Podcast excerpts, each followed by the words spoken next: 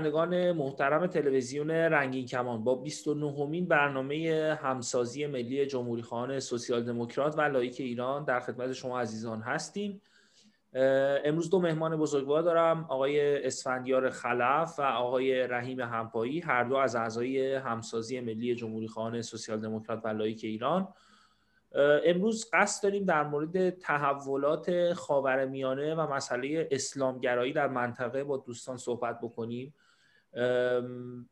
من مایلم پرسش نخست رو از آقای خلف بپرسم. آقای خلف به حال از اون چیزی که الان تو منطقه خیلی برجسته هستش جنگ اسرائیل و حماس هستش که از روز دهم می آغاز شده و ده ها نفر و به ویژه غیر نظامیان زیادی کشته شدن و این مسئله جامعه جهانی و فعالان حقوق بشر رو بسیار نگران کرده. مسئله چشمانداز صلح بین اسرائیل و فلسطین به حال دهه هاست که مطرح هستش. به طور کلی اگر بخوایم از اینجا شروع بکنیم نظر شما در مورد این تنش ها چی هستش؟ و فکر می‌کنید که مسئله صلح بین اسرائیل و فلسطین یک امر شدنی هستش؟ منم سلام دارم خدمت شما و همچنین آقای همپایی و بینندگان و شنوندگان تلویزیون رنگین شما. سوال شما بسیار سوال به جایست ولی اجازه بدید قبل از انقلاب ایران و بعد از انقلاب ایران اندازه ریشه تاریخی در منطقه خاور میانه قبل از انقلاب برداشت نیروهای غربی چه آمریکا یا بریتانیا کلا غرب از جنبش جنبش های اسلامی به عنوان یک جنبش ضد کمونیسم شرقی پشتیبانی و استفاده می‌کرد. بعد از انقلاب ایران به پیروزی خمینی در ایران این به خصوص از ناپدید شدن یا شکست اتحاد جماهیر شوروی این جنبش های اسلامی تغییر تحولات دیگه پیدا کردن به اون جناهای ضد غربیش قویتر شد. حتی خودش گاه و گاهی اینجا اونجا به عنوان یک جنبش فوندامنتالیسم رو می‌کنه و حتی می‌خواد باسازی جنگ سرد به صورت چریکی یا چریکی و مذهبی باسازی کنه. اینه که این نقشش رو توی جنبش آزادی بخش فلسطین که زیر رهبری عرفات یا جنبش سازمان الفتح بود قبل از انقلاب در ایران و بعد از انقلاب که از طریق مرتشمی بود به خود صدور انقلاب ایران از چه تو لبنان یا جنبش فلسطین اسلامیزی کردن جنبش فلسطین این غیر مستقیم این اسلامیزه کردن جنبش فلسطین که خودش یک جنبش آزادی بخش بود بین مبارزات آزادی خانه یا استعماری بگذاریم. ولی یک جناح در حزب لیکود اسرائیل هم که جناح مذهبیش اونم اینو به فال نیک می‌گرفت که جنبش فلسطین از دست الفت بیاره بیرون و خط عرفات اینا و غیر مستقیم از جنبش اسلامی سنیش به خصوص همین که شد هست دفاع می‌کرد. به مرور زمان این باعث تضعیف جنبش الفت شد و مذهبی کردن یک جنبش آزادی بخش. اینه که امروز شده جنگ بین جناح افراطی اسلامی و یهودی. از اون حالت اصلیش خارج شده از اون خواست اصلی خارج شده و دو تا جناح به هم افتادن که مردم هر یکیش به خاطر خواست سیاسی خودش مردم کشور خودش رو به گروگان گرفته. اون خواستی که همس داره در غزه ربطی به آزادی خواهی سرزمین فلسطین ندارد. اون اسلامیزه کردنه. جمهوری اسلامی هم از این جنبش استفاده می‌کنه یا سوء استفاده می‌کنه به خاطر پیشبرد اهداف خودش. در زن اون جناح راست افراطی اسرائیل هم از این استفاده می‌کنه واسه که بتونه اینو راحت سرکوب کنه. یعنی از او خواست اصلی جدا بشه. حتی جنبش هایی در غرب بگم. نگاه کنید در اروپا به خصوص کسانی که از جنبش فلسطین دفاع می‌کنن امروز نمی‌تونن دفاع کنن. چرا؟ چون تبدیل میشه به یک دفاع از یک جنبش ارتجاعی اسلامی. اینه که اگر نگاه کنید تعداد تظاهرات کنندگان یا اون نگاهی که بخصوص تو فرانسه داریم بهش یعنی این کمک نمی‌کنه به جنبش آزادی بخش. این حتی این تظاهرات می‌تونه اینو ببره به سوی اسلامیزه کردن. سرکوب یعنی جمهوری اسلامی در این چارچوب همون بلایی همون کاری که سر جنبش آزادی خواهی و سیاسی ایران کرد بردش به مذهبی. نتیجه 42 سال در فلسطین در لبنان در کل منطقه داره این مذهبی کردن ارتجاعی کردن جنبش های آزادی خواهی اینو خیلی هزینه بالایی خواهد پرداخت. یعنی امروز شما با یک اسلام سیاسی رادیکال شکل شیعه و سنیش طرفی با یک جنبش آزادی خواهی مدرن اون چیزی که ناسیونالیسم عرب می‌خواست یا شکل ایرانیش می‌خواست یا می‌خواهد که با جریان مدرنیته دموکراسی پارلمانتاریسم جدای دین از حکومت توسعه اقتصادی سنتی اصلا قرنها فاصله داره. اینه که امروز ما با یک بحران هویت سیاسی روبرو هستیم. یعنی شما بدون زیر سال بردن نگاه اسلامی وقتی میگم اسلامی سنی و شیعش در کنار هم قرار میدم.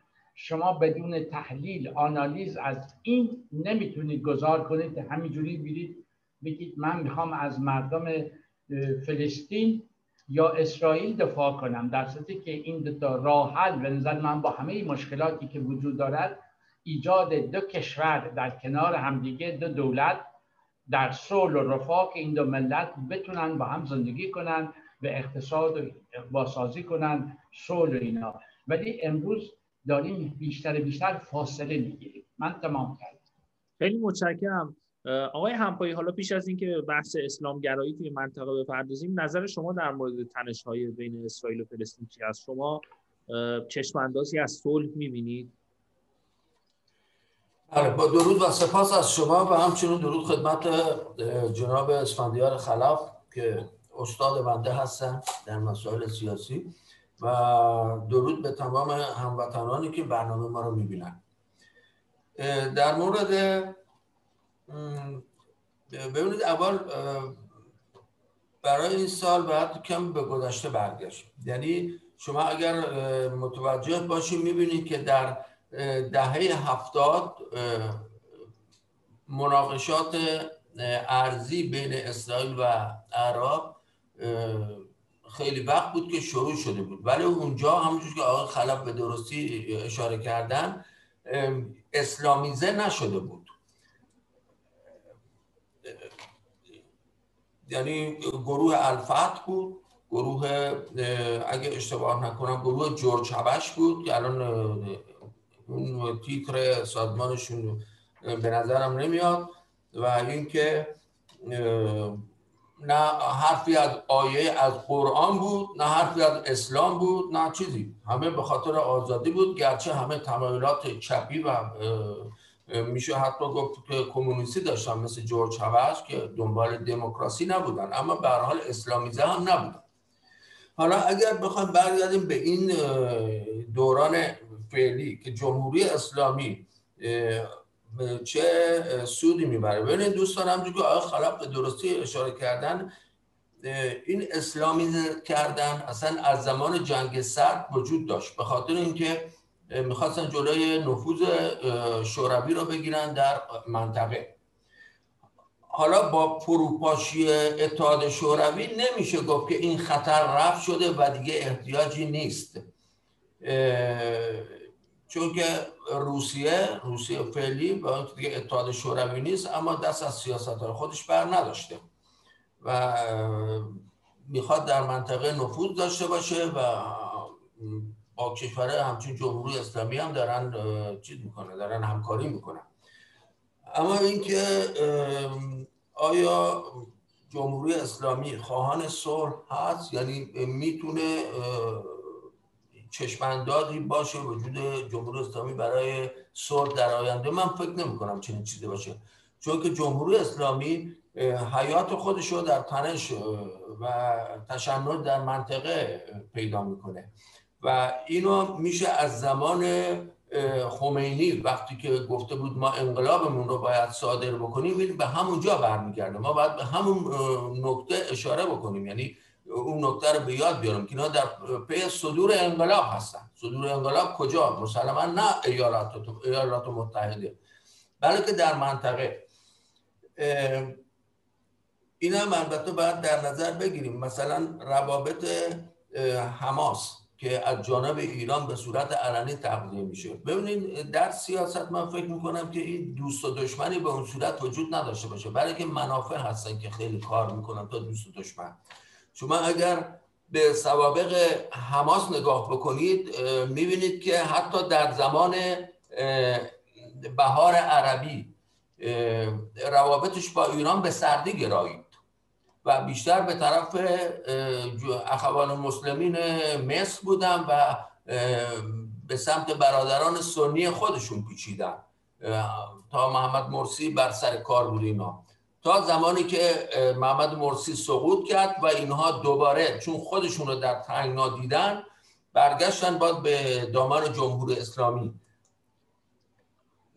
البته مثلا آقای متکی وزیر پیشین امور خارجیه که وزیر اگه اشتباه نکنم وزیر امور خارجه بود در زمان احمدی نژاد گفته بود که ما هیچ کمکی نمی‌کنیم به حماس. فقط کمک معنوی هست. اما این صحت نداشت چرا که یک مقام حماس در گفتگو با روزنامه تانت لندن گفته بود که شبه نظامیان حماس در ایران توسط سپاه پاسداران دارن تعلیم می‌بینن. و یک موضوع دیگه هم این بود که محمود الزهار وزیر خارجه پیشین و عضو ارشد کادر رهبری حماس در گفتگو با العالم گفته بود در دیدار سال 2006 با قاسم سلیمانی در تهران مشکلات مالی که داشتن بیان کرده بود.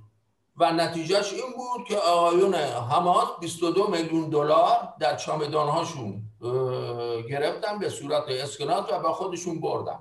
این است که من فکر می‌کنم تمام این تغذیه هایی که می‌کنن گروه های افراطی به ویژه حماس فقط به خاطر ایجاد تشنج شد چون که تکرار می‌کنم جمهوری اسلامی حیاتش رو در تشنج منطقه می‌بینن آقای همپایی حالا قبل از اینکه من به آقای خلف برگردم یک سوال به وجود میاد. اونم اینه که حالا هم هم این چیزایی که شما گفتید درسته یعنی گفتگوی سران حماس و هم ویدیوهای منتشر شده که در های اجتماعی هم الان دست به دست میشه که رهبران حماس رسما اعلام کردن که در واقع کمک مالی می‌گیرن از جمهوری اسلامی.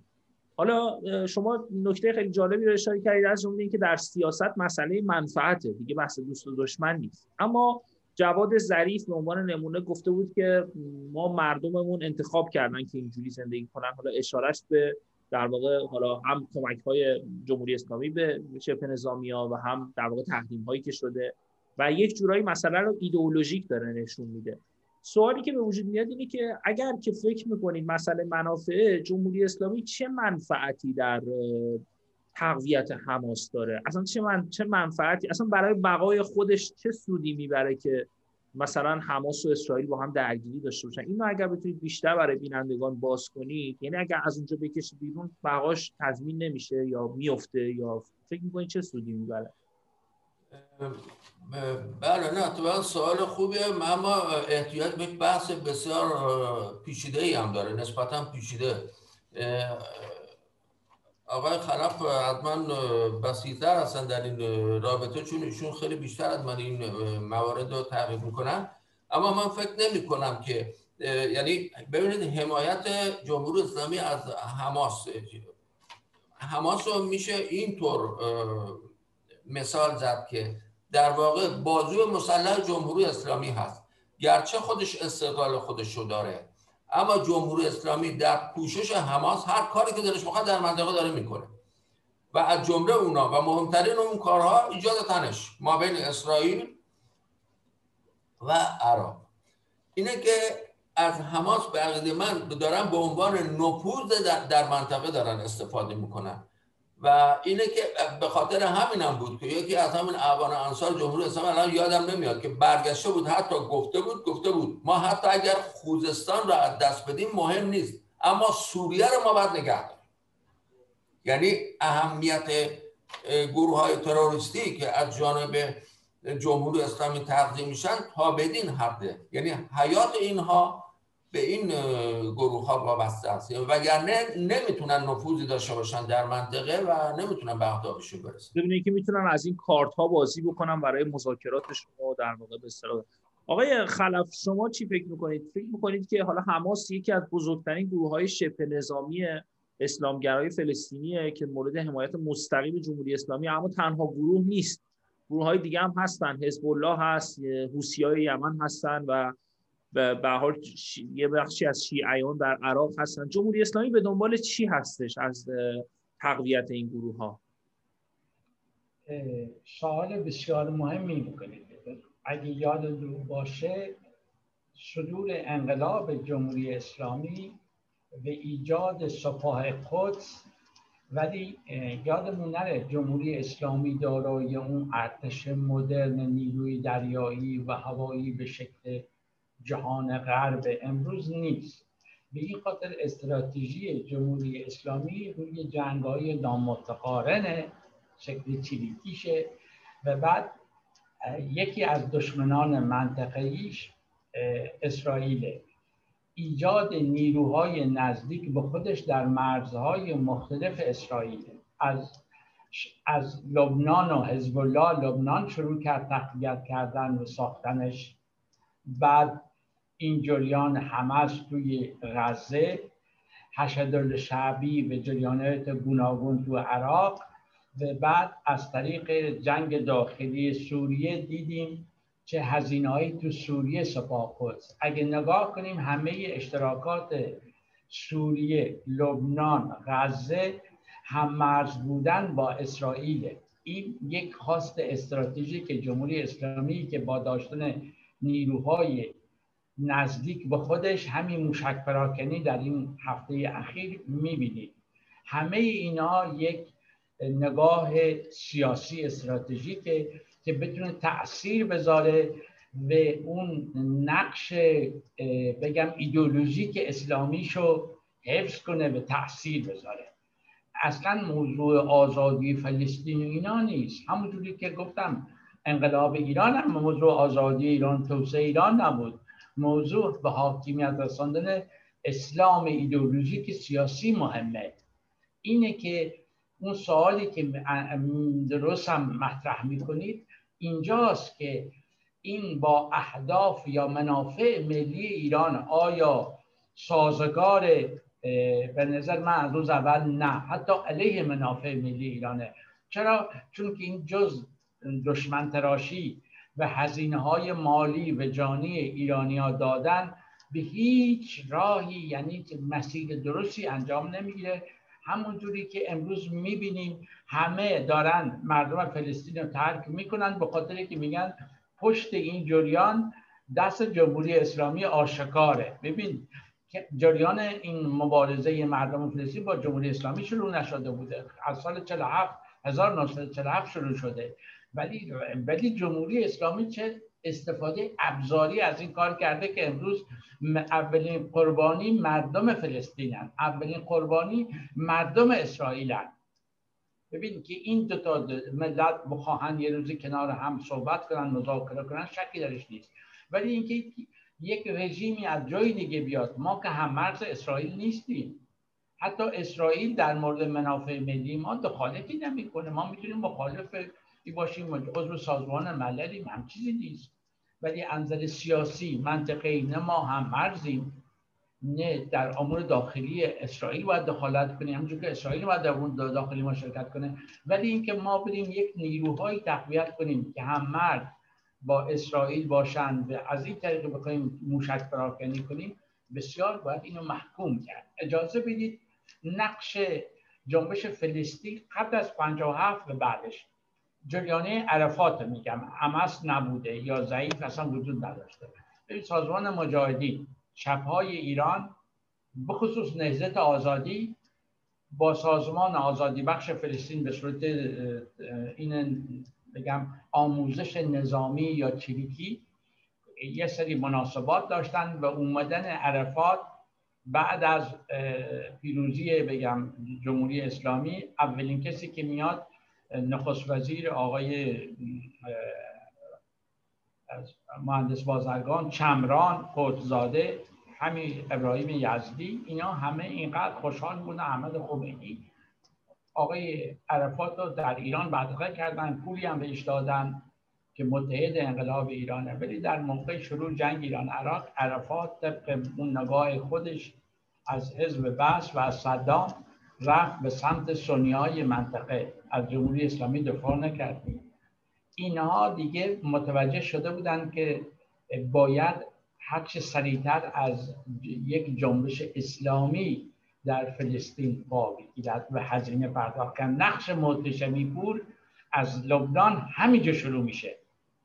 اینه که این ریشه تاریخی داره به واسه به خصوص ما ایرانی ها ایرانی بگم اپوزیسیون جمهوری اسلامی خوب اینو درک می‌کنن که اگه ما می‌خوایم منطقه خاور میانه وارد دموکراسی و توسعه و حسن همجواری و صلح بکنیم ما باید از این جنبش های اسلامی به هر شکلش مثل این چیزی که در اتحادیه اروپا یا در اروپا انجام گرفت ما باید به صورت یک سکولاریسم و یک لایسیته بریم تا بتونیم پایه این جنگ های مذهبی از منطقه خاورمیانه ریشه کن کنیم. تا زمانی که ما نگاه می‌کنیم به این مذهب اسلام به عنوان یک راحل این راحل نیست. یکی از عوامل اصلی که خاور میانه به ایران ما نتونسته از لاقل بگم جنبش مشروطیت تا به امروز موفق بشه اگه می‌خوایم به نظر من تحقیق بکنیم یکی از عوامل اصلیش این نگاه اسلامی به اسلام در کلیتش و بخصوص اسلام شیعه یکی از موانع اصلی است که نه تنها در ایران این هزینه را پرداخت می‌کنیم امروز داریم این هزینه در منطقه خاور میانه پرداخت میشه. به نظر من متحد استراتژیک راست افراطی بگم. راست افراطی اسرائیل متحد استراتژیکش جمهوری اسلامی است. یعنی جمهوری اسلامی اینقدر به راست افراطی اسرائیل خدمت کرده که امروز مشکل مردم فلسطین رفته دیگه دوم سوم قرار گرفته.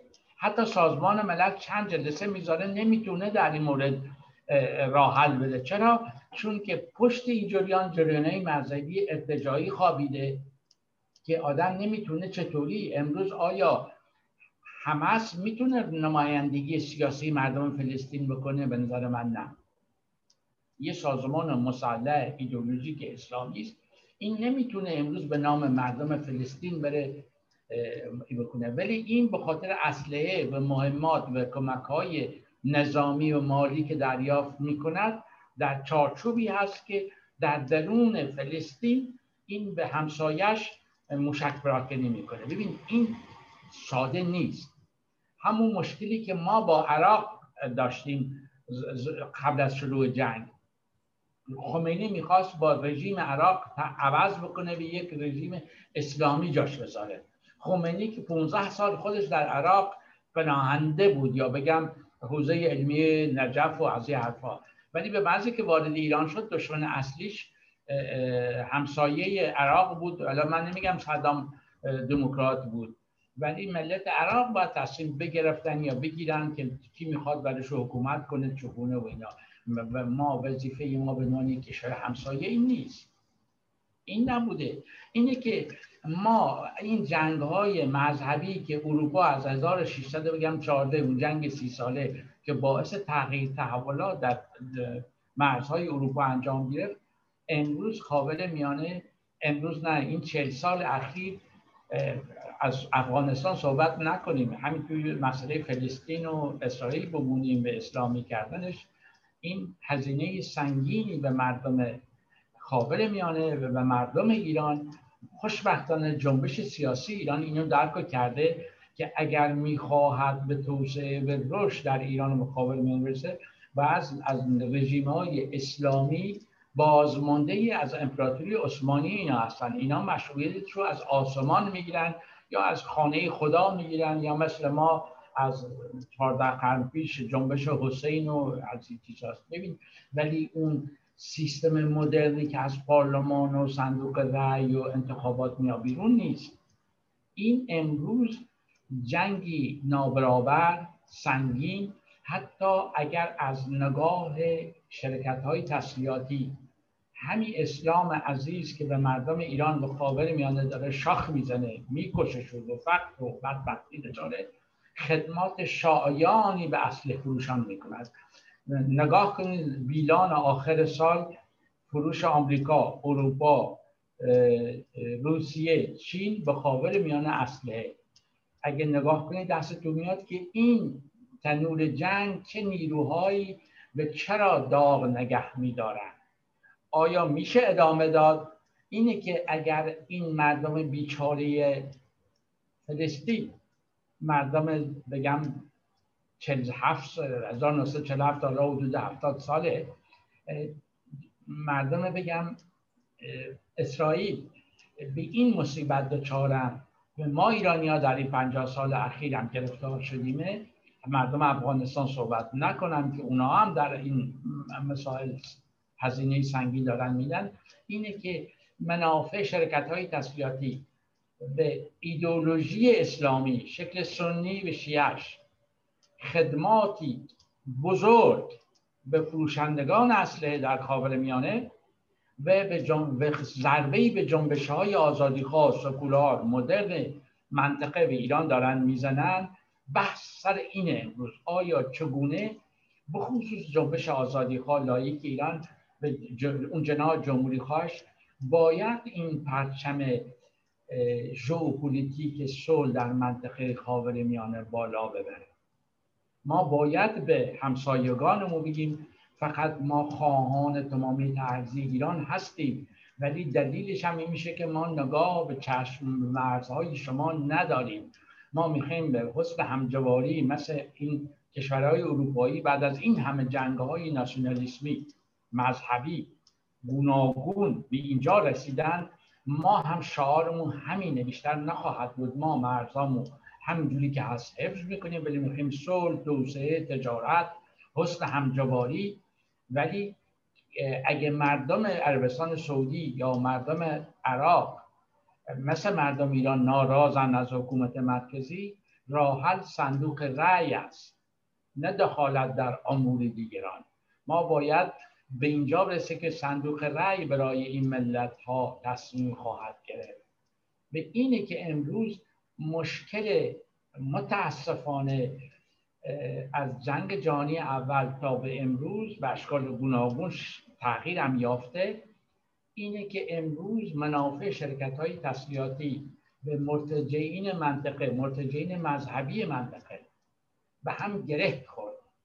یعنی شعاری که خمینی می‌داد هر روز پرچم آمریکا یا اسرائیل میسوزنه دوستان این در واقع خدماتی است که داره به شرکت های تسلیحاتی انجام میده. در وعله اول ملت ایران قربانی این کار شده. در وعله دوم مردم فلسطین به اسرائیل دارن قربانی این آتش افروزی میشن. همونجور که ملت عراق از روز اول جنگ تا حالا چه زمان جنگ ایران عراق و چه بعدا کاری صدام و چه الان این در 15 سال اخیر دائم در جنگ داخلی به هزینه داره میده. این اساس اون نگاه ایدئولوژیک اسلامی است که ما نخواستیم یا نمی‌خواهیم یا نمی‌توانیم اینو بذاریم رو میز و انگشت نشون بدیم تجربه این فرهنگ قنسانسی به جدایی دین از حکومت اون چیزی که در اتحادیه اروپا در جهان آزاد انجام گرفته ما هم در ایران به خاور میانه ما ضد دین نیستیم ما می‌خوایم جدایی دین از حکومت رو بیاریم در این کشورها اجرا کنیم. یعنی طرف دین در جایگاه خصوصی قرار می‌گیره بره مکه نمازش بخونه بره نمی‌دونم مدرسه مذهبیش یک خواست فردی است. ولی اونجا که در حوزه عمومی سیاسی وارد میشه چه هزینه ای به ملت ایران به قابل میانه در که از مناطق ثروتمند جهانی است. ببین ثروتی که در خاور میانه هست از طریق اون مثال انرژی فسیل بگم ولی اگه نگاه کنیم مردم این کشورها اندازه توسعه اقتصادی سیاسی اجتماعی مثل سه چهار قرن پیش زندگی می‌کنن. یعنی باید این فرهنگ رو داشته باشید تا به این نوع رژیم تحمل بکنید. این به نظر من سوال اصلی اینجاست. آیا ما می‌تونیم صلح در ایران و خاور میانه با این نوع نگاه مذهبی یا این نگاه مذهبی است که یکی از عوامل اصلی این جنگ بگم دائم یا جنگ متداوم در خاور خیلی متشکرم از شما آقای خلفه. آقای همپایی یک بزرگی میگفتش که بزرگترین قربانیان اسلام خود مسلمونا هستن. یعنی شما نگاه می‌کنید تو دنیا یک کشور مسلمان سعادتمند ندارید. به معنای امروزیش از این جهت که تو اقتصاد پیشرو باشه توی مثلا صنعت پیشرو باشه توی در واقع مفید باشه برای کشور دیگه. این مسئله اسلامگرایی در واقع نه تنها در منطقه بلکه در کل دنیا به یک مسئله. مثلا همین فرانسه که من توش زندگی می‌کنم خب هر از چندی یه دفعه مثلا چند وقت پیش اومد یک نفر سر یک معلمی رو با چاقو برید به دلیل اینکه به محمد مثل اینکه توی حالا کلاس واقعا تاریخ واقعی رو گفته بود. چون شما تاریخ اسلام رو که بیان می‌کنید بعضی از مسلمان ها براشفته میشن یا خیلی از مسلمان ها آیات قرآن رو که براشون می‌خونید در واقع برافروخته میشن و میگن شما دارید توهین می‌کنید به ادیان. این مسئله اسلام به نظرتون چیکار میشه کرد؟ حالا چه تو منطقه چه تو دنیا و به حال این جنگ های صلیبی که حالا این مناقشه های ایدئولوژیک قرنها وجود داشته آیا تو قرن 21 با این جمعیت که حالا به حال کم هم نیستن و تو کشور خودمون هم هستن کسانی که اعتقاد دارن. ولی به نظرتون این اسلامگرایی در منطقه شما نظرتون چی است به طور کلی و چطور میشه به این مناقشه های ایدئولوژیک به نظرتون پایان داد؟ بله با سپاس مجدد. ببینید بقیده من این فقط منحصر به مذهب اسلام نمیشه. اصولا هر نوع ایدئولوژی. برای اینکه ببینیم مذهب مذهب چیست؟ مذهب یک ایدئولوژیه. حالا هر مذهبی. یعنی یک ایدئولوژی است که از مغز و ذهن یک یا چند نفر بیرون آمده. چیزی از آسمان نیامده که بگیم آقا این از آسمان آمده. نه این موضوع هم مربوط به یعنی فلاکت و بیچارگی کشورهای اسلامی فقط مربوط به اسلام نمیشه. شما اگر به زمان انکیزیسیون برگردید در اروپا که سیاه ترین دوره اروپا داشت سپری می‌شد به خاطر اینکه تحت سیطره مذهب بود. یعنی این ایدئولوژی هست که جامعه رو محدود نگه میداره و اجازه رشد و پیشرفت نمیده در هیچ زمینه ای ایدئولوژی متاسفانه در یک مواقعی باید به دور ریخته بشه. ایدئولوژی تا موقعی می‌تونه مفید باشه که در انسجام یک جامعه بکوشه و اون جامعه رو به سمت بهروزی ببره و به سمت هدفی که می‌خواد برسونه. اما یک بار که به هدف رسیده شد یک خطر هست که این ایدئولوژی به مرور زمان دفرمه میشه. یعنی تغییر شکل میده و خود از حالت وسیله به صورت هدف در میاد. خطر در این هست. ما مثلا همین ایدئولوژی شیعه رو مثال می‌زنیم. ایدئولوژی شیعه چطور به وجود اومد؟ ایدئولوژی شیعه انگیزه سیاسی داشت. فقط به خاطر جدا نگه داشتن ایرانیان بود از سلطه عراق اما این ایدئولوژی تا زمان صفویه کار را پیش برد. از زمان صفویه وقتی که وارد حکومت شد مست شد و تغییر شکل داد تا به امروز که اینجا رسید. همونجور که آقای خلف هم به درستی فرمودن اشکال کار ما در همینه در مذهب هست که مذهب یک امر شخصی نیست در ممالکی که به صورت حکومت مذهبی اداره میشن بلکه به صورت که امر عمومی است. و این یک چیز است که شیرازه همه, همه چیز از هم میپاشه و باعث فلاکت و بدبختی و بیچارگی میشه. چنانچه تا شده. این است که من عقیده دارم که البته من اینجا نسخه واسه کسی نمی‌خوام بپیشم اما نظرتون نظر من این هست که مذهب چیز بدی نیست. یعنی اگر من نوعی آرامش خودم رو در خدا ناباوری می‌بینم و با خودم به قول معروف سنگام و وا کندم که آقا من به این دنیا آمدم بعدم خواهم مرد بعد از مردنم هیچی نیست. من با این به آرامش می‌رسم. یکی دیگه هم با یاد بهشت و جهنم و خدا و معاملاتی که باش داره آرامش آقای همپایی مسئله همینه. شما وقتی که خدا ناباور میشید از دیدگاه یک مسلمان کافرید و قتل شما در واقع در واجب است. بله واجب است. یعنی این مسئله اینجاست. در واقع درگیری از اینجا شروع میشه. مشکل هم اینجاست وقتی که حاکمیت با اسلام باشه با هر مذهبی فقط به اسلام مربوط نیست. شما در زمان انکیزیسیون اگر در اسپانیا می آمدید کوچکترین حرف می زدید آقا زمین گرد نیست زمین گرد هست و صاف نیست شما رو میگم زنده زنده آتش می‌زدن. این همچین چیز به اون صورت زیاد کفر زیاد نمی‌خواد. کوچکترین چیزی شما برخلاف بگیم میگن خب شما رو از بین می‌برن. حالا علت چی است علت این که خب حاکمیت قدرت به دست مذهبیون هست. این قدرت باید از دست هر گونه مذهب گرفته بشه نه فقط مذهب اسلام.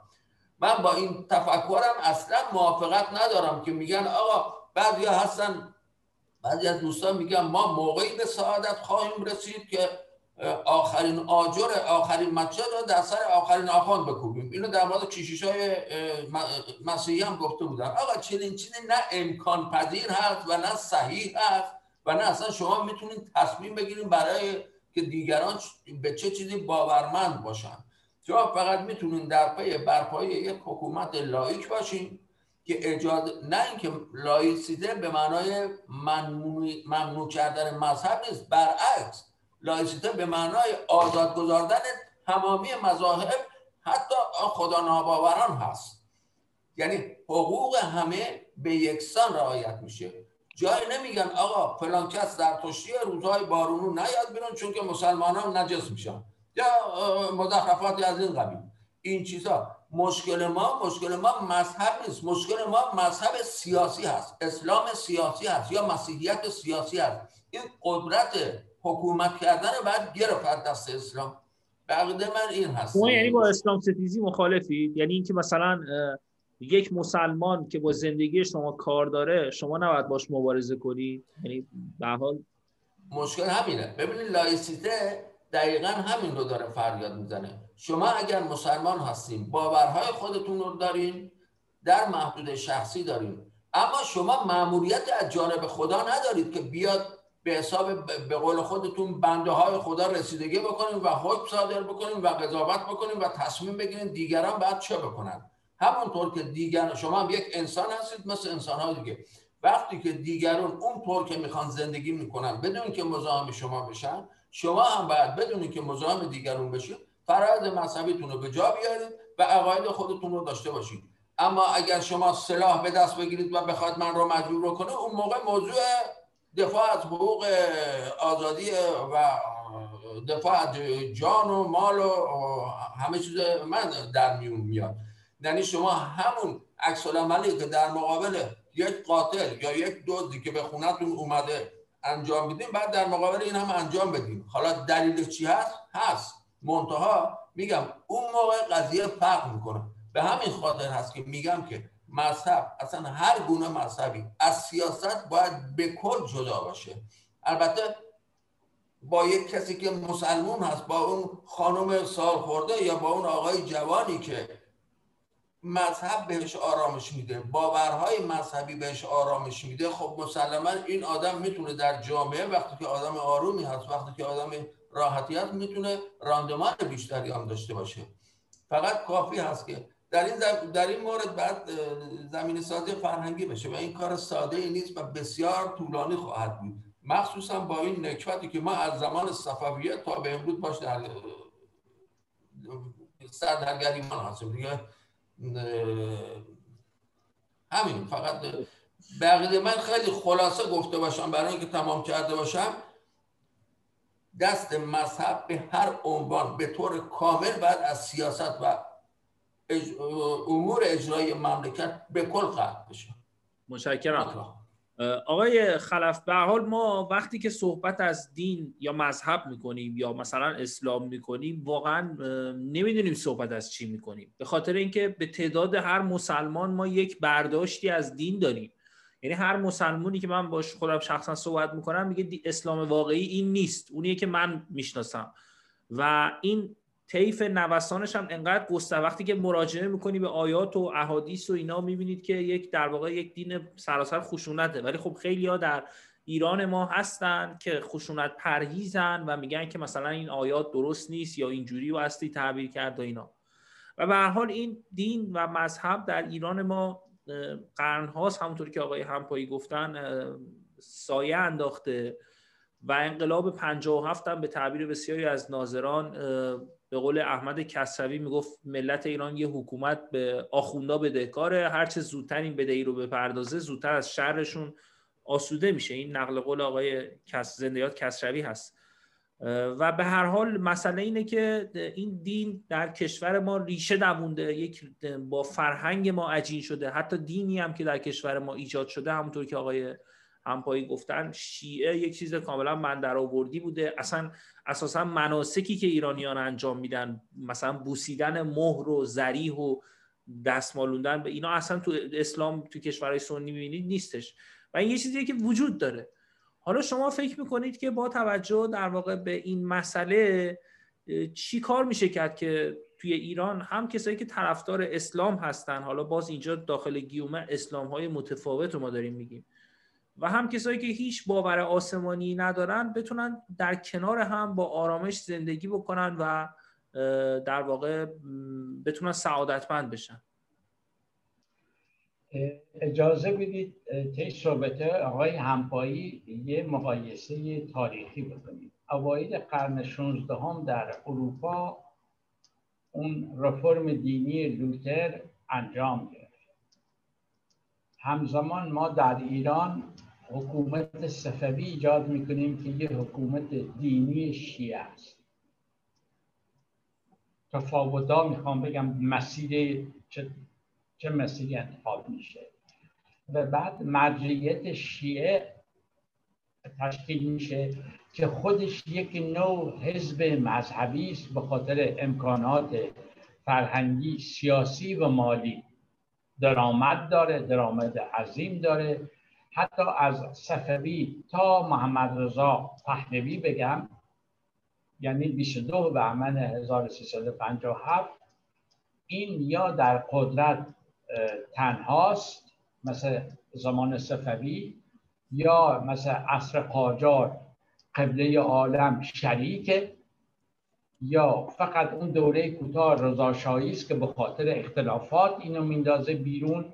ولی اوقاف درست می‌کنه واسهش مزد می‌گیره امکانات مالی بهش میده و بعد از رفتن رضا شاه این محمد رضا پهلوی با وارد کردن الله قومی قائلی یزدی و بروجردی ها و و بازسازی می‌کنن حوزه علمیه قوم به عنوان رقیب نجف. این نگاه می‌کنید برمیگرده باز مستقیم و غیر مستقیم شریک دربار یا سیاست میشه.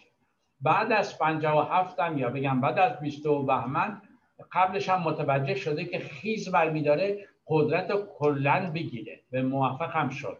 با بازی های خاص خودش. اینه که ما با یک دینی طرفیم یا از اینکه رفرم نشده متوجهیم. حتی جریان های رفرمیسمی که در دین اسلام در زمان هارون الرشید متزلعین و جنبش های دیگه اونها هم در خون غلطیدن برعکس اون چیزی که در مسیحیت انجام گرفت در اسلام اون کسانی که خواستن اسلام رو رفرم کنن در خون غلطیدن پس ما با یک دینی طرفیم. به قول دوستان فرانسویم که رفرم نشده یا رفرم ناپذیره واسه اینکه از محمد خودش هم پیغمبر بود هم یک فرد جنگی نظامی بود. توسعه می‌داد جنگ های متعدد داشت. محمد امیرالمؤمنین از اونجا میاد در زبان عربیه. فقط علی نیست که بعدا لقب امیرالمؤمنین بهش میدن. خود محمد در زبان عربی امیرالمؤمنین گفتن چون فرمانده جنگی بود. شما با یک دینی طرفین که سیاست و ایدولوژی مذهبی به هم ترکیب شد. در ایران ما از صفوی میاد یه نقش دیگه می‌گیره. اگه محمد در اوایل میگه اومده علیه جهالت و بتپرستی مبارزه کنه در ایران از عصر صفوی به دین جهالت و بتپرستی تبدیل میشه. این اشکالاتی که شیعه داره در ایران نگاه کنید این تقریبا جنبه ایدئولوژی که جهالت و بتپرستی با هم گره خورده. گره خورده. موقعی که خمینی سال 57 همه میگن این عالمه زندیات را بخشناس که مترجم عربی فرانسوی بود بچه جهرام هم بود معذرت خواهم بعضی خاطر من تراب زندیات تراب مشرفن رهبر یکی از رهبران مجاهدین بود اینو بگم ها. تو پاریس هم بگذاریم به تراب گفتم تراب جان این راست میگم که عربیش هم خوب نیست. گفتم خمینی گفت آقا این عربیش هم خوب نیست. من بهتون بگم که نگاه ما محمد می‌گفت علی جهالت و بودپرستی ولی در ایران از عصر صفوی به بعد به دین جهالت و یک نوع بودپرستی با مرجعیت شیعه تبدیل شده. در این چهار قرن یا پنج قرن هم با دربار به شرایط مختلف ساخته تا جایی که محمد رضا پهلوی می‌گفت من تنها پادشاه شیعه هستم. اینو از یاد نبریم کمران اینا اون کاری که مساسر در زمان پهلوی انجام می‌داد در لبنان خود این کار آقای متشمی پور بعدا نما جانشین اون کار شد. یعنی اون کار از دیدگاه یک مسلمان شیعه به قدرت جمهوری اسلامی انجام داد. اون بحث همس که الان آوردیم توی جنبش فلسطین درست از این دیدگاه نگاه کنید که چطوری این در زمان صفوی اگه مرجع بگم عالم های لبنانی می اومدن ایران با اون دیدگاه شیعه الان ایرانه که مدارس شیعه توی قم هزینه میده واسه آفریقا واسه لبنان عراق هزینه میده به اینا تقویت می‌کنه. به این خاطره که جنبش آزادی خواهی ایران لایسیته رفرم دینی نیست لایسیته می‌خواد با قانون مثل قانون 1905 فقط می‌خواد ورود دین در حوزه عمومی محدود کنه.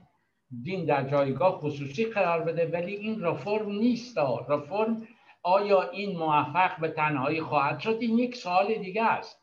آیا ما می‌تونیم لائیسیته در ایران بدون رفرم دینی اونم در چارچوب ایران شیعه حفظ کنیم؟ یا مثل آتاتورک در ترکیه ببین که سنی بودن ولی آتاتورک بر اصل مسئله نظامی حرکت کرد. فکر می که با نظامیان می‌تونه اصل لایسیته در ترکیه حفظ کنه. دیدیم که با وجود با وجود اومدن کسانی مثل اردوغان به قبلش هم بودن یه عده‌ای اونا آمدن نفوذ کردن و دیدیم که لایسیته ترکیه مثل رژیم عرفی مشروطیت در ایران به کجا ختم شد. ببین اینه که شکسته های جنبش های در ایران در خاور میانه و ایران هم مطالعه کنیم. احزاب بس یک جریان ناسیونالیسم عرب لایک بود. ولی دموکرات که نبود. ببین چه توی مصر چه توی سوریه که هنوز همین حافظ بشر اسد که پسرش پدرش حافظ اسد بود یا صدام از اون جریان حسن البکر اینا می اومدن اینا از جریان لایک می اومدن ولی دموکرات که نبودن. ما دیکتاتورهای لائیک هم سکولار یا لائیک داشتیم تو خاور میانه. اینه که در این 45 سال یا 50 سال اخیر همه اینا هم ناپدید شدن به جاش رژیم های مذهبی اومدن. ببین دور برعکس اینه که امروز جنبش آزادی خواهی در ایران یا خاور میانه باید آگاهانه به نظر من رو مسئله لائیسیته تاکید کنه شاید بتونه از این طریق رو فرهنگ رفرم دینی را تقویت کنه. یعنی شما می‌تونید زمان دین رفرم کنید که رهبران روشنفکران اون دین بتونن از نظر فکری کار سیاسی بکنن و یه خانش دیگه ارائه بدن. الان شما در جنبش های اسلامی سنی و شیعه اگر شما بیانی یه خانشی از, از اسلام بدید سرتون می‌برن. شما اصلا محکوم به اعدام میشید. چرا؟ چون که میگن شما مرتدی کاری که سر جبهه ملی اومد این بود که جبهه ملی تظاهرات گذاشت علیه قانون قصاص رو وقتا می‌گفتیم. فکر می‌کنم شما دنیا نیومدید ولی من خوب یاد دارم. ببینید خمینی خودش اومد گفت اینا مرتد یعنی اینا دارن از دین خارج میشن. حرفش درست بود از دیدگاه مذهبی. ولی از دیدگاه آزادی خواهی و دموکراسی و جهان امروز بسیار ارتجایی بود این حرف. بسیار عقب افتاده بود این حرف. اینه که حتی جریانه مثل مجاهدین حتی جریانه بگم مذهبی امروز در ایران اینا در واقع آزادیخواه نیستن. اینا خدمت می‌کنن. حتی زمانی که اصله دست می‌گیرن علیه جمهوری اسلامی ولی به دین اسلام خدمت می‌کنن. چرا؟ چون که اینا می‌خوان باز یک حکومت دینی ادامه بدن. اون این مشکلاتی که جامعه ایران و میانه داره خروج از دینه. به عنوان ایدئولوژیک بگم. حالا آیا موفق خواهد شد دموکراسی بیاره و از طریق دموکراسی یادمون نره؟ فقط کلام آخر بگم. در حکومت های اسلامی در ایدئولوژیک اسلام شما فرهنگ یا ایجاد فضای فرهنگی اون چیزی که در غرب می‌بینیم یا در فرانسه باش آشنایی داریم وجود ندارد.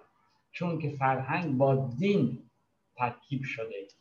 شما نمی‌تونید از یک کار فرهنگی صحبت کنید نویسندگی شاعری تئاتر سینما بدون سانسور اسلامی وجود نداره. شما فقط با یک حکومت لایک سکولار می‌تونید اون فضای فرهنگی باز کنید. خردگرایی دانشگاه تخصص توسعه بدید و بتونید وارد اون بحثای اساسی بشید.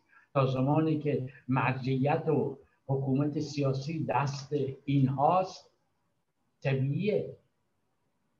شرایطی که امروز حضرت می‌خوام نگاه کنید به لیست کاندیداهای جمهوری اسلامی. کسانی که در چل دو سال فاسدترین دیکتاتورترین مرتجعترین عاملین که امروز ایران به این روز افتاده اندر اقتصادی سیاسی اجتماعی اقتصادی همین مسائل همین هم عاملشن. امروز اومده میرن از شورای نگهبان مورد تایید بگیرن و بیان تو انتخابات شرکت کنن. آیا اینها می‌تونن برنامه داشته باشن؟ آیا اینا می‌تونن کاری انجام بدن؟ اگر می‌تونستن چرا انجام ندادنه و آیا جز شعبده بازی و کلاه سر مردم گذاشتن نیست؟ اون مردمی که حرفای اینا باور می‌کنن چگونه فکر می‌کنن؟ شما تو صحبتاتون فرمودید که روشنفکرهای دینی وظیفه دارن که در واقع اون دین رو مدقه ترش کنن و چیزی ولی متاسفانه روشنفکرهای دینی که ما در ایران داریم از مردم می‌خوان برن رأی بدن. یعنی شما نگاه کنید آقای سروش میگه که برید به اصلاح طلبا رأی بدید. آقای ملکیان یه حرف دیگه می‌زنه. واقعا چه آیا ما فقر روشنفکری داریم؟ آیا شناخت نسبت به روشنفکری آقای جعفری به علت نبود دموکراسی نداشتن امکانات ممنوع بودن صحبت کردن که نتونسته اون روشنفکری که بتونه این مسائل دینی رو نقد کنه نقد علمی بکنه. اروپا به اینجا اصر رنسانس به اینجا رسیده بود. نتیجهش هم دیدیم این چهار قرن پنج قرن بعدش. و جهان اسلام و در ایران شیعه این امکان نداره که امثال آقای سروش و اینا پادوهای ارتجاع هستن. اینا افتخار می‌کنه ایشون واسه من نوجوان و زمان امثال آقای سروش انقلاب فرهنگی یادم میاد با اون کیف دستیش. انقلاب فرهنگی ایشون رهبری می‌کردن. جز شورای انقلاب فرهنگی دانشگاه پاکسازی همین آقای سروش می‌کرد مثل اون انقلاب فرهنگی که ماو در چین انجام داد اینا می‌خواستن با اسلامی کردن دانشگاه. یکی از عواملی که امروز ایران به روز افتاده اون پاکسازی دانشگاه ها به اون افکار لاقت خردگرایی غربی. می‌تونیم بر علیه رژیم محمد رضا پهلوی از یه دیدگاه سیاسی زیر سوال ببریم. ولی از توسعه دانشگاه ها به علم و نگاه مدرن نباید اینو از یاد ببریم. آقای امثال آقای سروش به عنوان الان نمی‌دونم آقای شریعتی به سروش آیا روشنفکر بودن یا نبودن یا اینا در به عنوان روشنفکر دینی شناخته میشن. متشکرم. ولی زدن حسینی ارشاد به دادن کرسی به آقای شریعتی و امثال سروش فخردین حجازی و و و این کاری بود که سواک نگاه کرده بود به اشتباه نمی کرد متحد سیاسی دربار روحانیت سنتی بود به اسلام بود. از بعد از کودتای 25 و 28 مرداد بگم به 25 مرداد یعنی به خاطر حلقه بر جریان ملی که نگاش به ارزش های غربی بود ببنده. یعنی این به عنوان اپوزیسیون رو نمی‌دید. می‌گفت که این در کل آشنایی خوب با اسلام داشتن. این آدم باید قبول کنه. یعنی اسلام در خدمت دربار می‌دید از صفوی تا فلسفی بگم. این بود که هزینش حالا ممکنه بازمونده پهلویان نمی‌خوان قبول کنن ولی آوردن بعد از هفتاد سال انقلاب مشروطیت در سال 57 آوردن اسلام سنتی در اوایل انقلاب مشروطیت شیخ فضلالله نوری را تنها که اعدام کردن به اسم بگم رهبر دینی شیخ فضلالله نوری بود. ولی سال 57 دربار با کمک نیروهای حتی نظامیا امام آوردن به قدرت و بهش تفعیز کردن. از چه در طریق اون نامه ارتشیا 27 یا 26 تا بگم اون نامه 22 و من هویزر جنرال هویزر و فردوست و قرباقی و مقدم اینها قدرت رو تعویز کردن به خمینی این سرنوشت جنبش مشروطیت مدرن شد. حالا چه عواملی باعث شد؟ اینه که ما باید نظر فرهنگی سیاسی نگاه کنیم. میگیم میشه یک انقلاب مدرن که خواهان ارزش های رنسانس بوده می‌خواست عرفی بکنه مجلس صندوق رأی مردم رأی بدن. به این سرنوشت دچار میشه که بعد از هفتاد سال میاد میاد طرفداران شیخ فضلا نوری را قدرت سیاسی مطلق میشه مرجع مرجع تقلید و رهبر مطلقه بهش میگن فکر می‌کنم. نمی‌دونم میشه ولایت فقیه مطلقه که بعدا اولش نبود بعدا مطلقه بهش اضاف کردن. میشه این چیزی که ما الان می‌بینیم. فقط می‌تونیم رضا نقد بکنیم محمد رضا نقد بکنیم مصدق هم نقد بکنیم. ولی کافی نیست. چه اشتراکاتی وجود داشت که جامعه ما به این سرنوشت و در این 42 سال چرا نسل بعدی نتونستیم حتی یک جنبش یا بگم حداقل یک اپوزیسیون مدرن به ملت ایران پیشنهاد کنیم؟ این این خیلی شکسته. یعنی فقط مسئله داخل ایران نیست. مسئله حتی امثال خود ماها باید سوال کنیم. چرا این 42 سال ما نتونستیم حداقل یک اپوزیسیون مدرن بگم فکر شده با راه هایی که قابل اجرا باشه شعار تو خالی نه. که چه راه امروز می‌تونه؟ آیا می‌تونیم سر لائیسیته یا جدای دین از حکومت توافق کنیم؟ آیا می‌تونیم سر منشور جهانی حقوق بشر توافق کنیم؟ تمامیت ارزی دموکراسی پارلمان. من نوع رژیم صحبت نمی کنم. میگم نوع رژیم مردم ایران انتخاب کنند ولی چش پادشاهی باشه و چه جمهوری لایکی که بنده طرفدارشم باید دموکراسی باشه دیگه. باید خواهان جدای دین از حکومت باشه. تمامیت ارزی حفظ کنه. صلح در منطقه خاورمیانه قبول کنه. چرا اپوزیسیون سر این چیزا صحبت نمی‌کنه؟ به جایی که بیایم فوش بدیم به خامنه ای خوبه. ولی با فوش کاری حل نمی‌کنه. ما اگه بتونیم راه حل اشتراکاتمون بدیم واقعا به دموکراسی. من جمهوری خواه فرق بین دموکراسی در سوئد بگم یا در اسپانیا چیزی نمی‌بینم. اونجا شاه خیلی محدوده. نقش سمبولیک داره. ببین نقش سمبولیک داره. حالا میشه سوسیال دموکرات رئیس دولت یا یه لیبرال واسه چهار سال پنج سال میاد میره. ولی اونم نقش نمادین خودش داره در امور دخالت نمی‌کنه. با جمهور امروز حتی بعضی جاها کشورهای مشروطه پادشاهی از نظر بگم عدالت اجتماعی یا سوسیال بگم با از کشورهای جمهوری بعضی وقتا سوسیال ترن اینو بهتون بگم. منی که عضو از 1981 عضو حزب سوسیالیست فرانسه یعنی میتران هنوز رئیس جمهور نشده بود دوستان.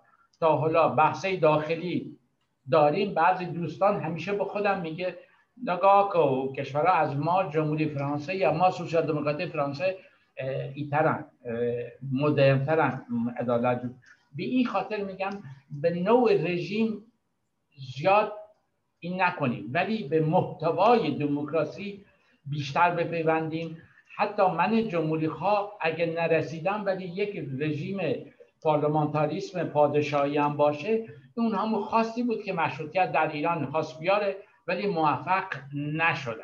بنده تمام کرد. خیلی ممنونم آقای خلف. حالا این بحث این مسئله اپوزیسیون رو که فرمودید حتما بایستی در یک برنامه جداگانه بهش بپردازیم. خیلی بحث مهم و جالبیه.